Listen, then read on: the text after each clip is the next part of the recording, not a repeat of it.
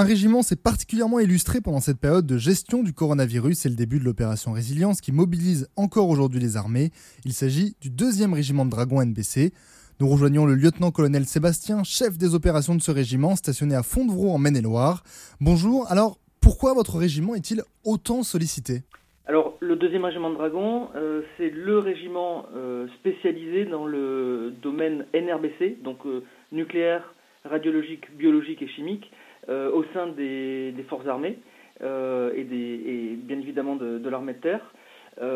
donc, c'est un régiment qui est équipé et entraîné pour faire face à ces menaces NRBC. et la crise Covid, bien évidemment, est une crise sanitaire dans laquelle la dimension biologique euh, est particulièrement euh, importante. Et donc le, deuxième RD a pu euh, se rendre utile pendant cette crise, notamment sous l'aspect des opérations de désinfection, qui, qui, font partie en fait de notre cœur de métier dans le domaine biologique. On a entendu parler du régiment pour la préparation de l'élément militaire de réanimation du service de santé des armées à Mulhouse. Est-ce que vous pouvez nous citer d'autres interventions? Alors, effectivement, le, le deuxième RD a, appuyé notamment le régiment médical, le RMED, euh, dans le cadre euh, du, démantèlement de, cet EMR, l'élément euh, médical de, réanimation, militaire de réanimation, pardon. le deuxième RD est également intervenu dans, plusieurs opérations sur le territoire national, mais également à l'étranger. Alors sur le territoire national, nous sommes notamment intervenus dans le cadre de l'opération menée par le porte-hélicoptère amphibie Tonnerre. Lors de l'évacuation sanitaire de patients de la Corse vers le, vers le continent.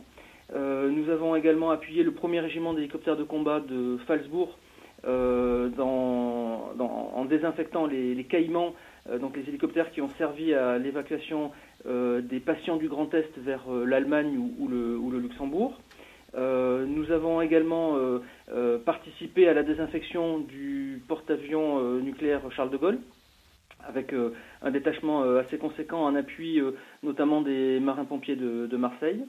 Euh, et nous avons euh, participé, alors de manière un petit peu moins euh, médiatique, à de nombreuses opérations de, désinfection de, locaux, alors essentiellement du, ministère des, Armées, alors que ce soit des, centres de, commandement comme à Ballard ou au Mont-Valérien, mais également des locaux dans des, dans des régiments ou au profit de, préfectures ou de, ou de gendarmerie.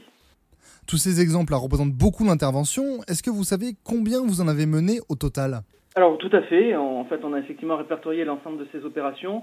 Alors sur le territoire national et également euh, euh, dans les DOMCOM et, en OPEX, euh, le régiment a, projeté à, peu près 300 personnes, donc 300 spécialistes NRBC, qui ont accompli aux alentours de 500 opérations. Alors essentiellement des opérations de désinfection, comme j'ai dit, mais également des opérations qui sont plus dans le cadre du conseil et la formation aux, unités pour leur permettre de mieux appréhender les gestes barrières et, les, principes de la désinfection dans leur environnement euh, quotidien et, opérationnel. Vous venez de le dire, vous avez formé du personnel d'autres formations militaires afin qu'ils puissent mettre en œuvre une partie de votre savoir-faire. Comment ça s'est déroulé? Alors, e-, effectivement, comme je disais, dans les missions qui ont été dévolues dans le cadre de la crise Covid et de l'opération Résilience au deuxième régiment de Dragons, il y a effectivement un aspect de, formation, de sensibilisation et de, conseil. Euh, donc le, régiment et les équipes de désinfection euh, ont été amenés à apporter donc euh, le savoir-faire et, les, protocoles qui ont été développés dans le cadre de, de cette crise Covid et de les, les, les, disséminer, si je puis dire, à des, à, des, unités de, de l'armée de terre euh, de façon à leur permettre d'avoir un peu plus d'autonomie euh, sur leur propre site de leur site opérationnel, hein, je dirais, là où ils travaillent.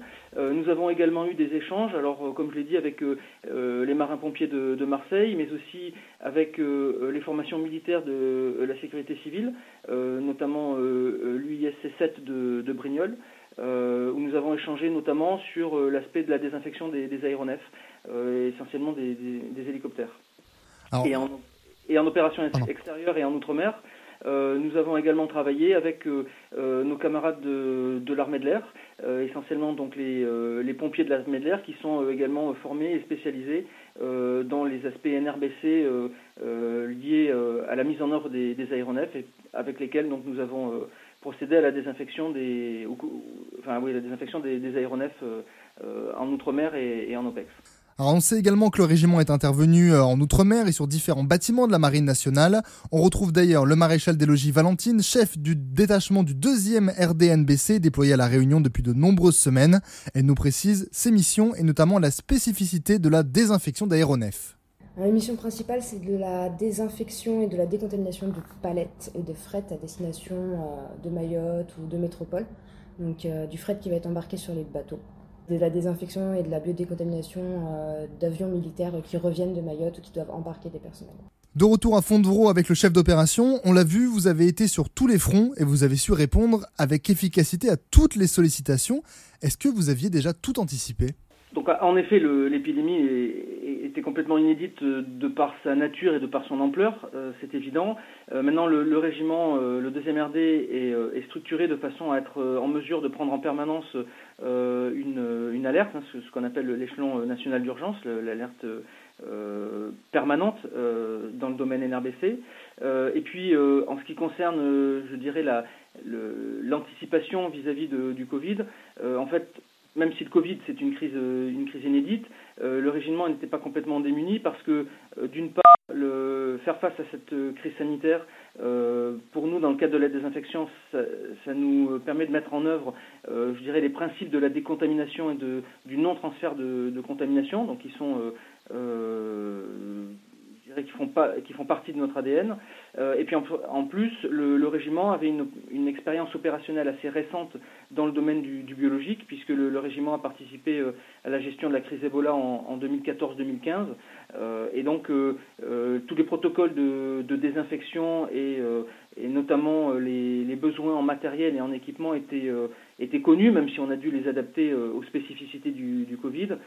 et effectivement, ça nous a permis de, de rapidement être euh, enfin, d'être réactif et d'anticiper euh, les quelques jours et les quelques semaines avant que la crise se déclenche pour euh, notamment constituer des, des stocks d'équipements qui ont été un des points un des points durs puisque comme vous le savez il y a une, une pénurie notamment de, de masques au niveau au niveau national et quasiment au niveau mondial et c'est sûr que l'anticipation a été un point un point essentiel pour pour faire face au premier au premier moment de la crise. Alors vous venez de nous parler d'une opération menée contre le virus Ebola en 2015. Est-ce que c'est la dernière grosse opération que votre régiment a menée? Pas tout à fait. C'était l'opération d'ampleur dans le domaine biologique. D'accord. Euh, mais entre-temps, effectivement, le régiment a également été euh, euh, largement engagé dans le cadre de l'opération Chamal en Irak. Mais là, on était sur, sur une menace qui était une menace chimique que représentait Daesh.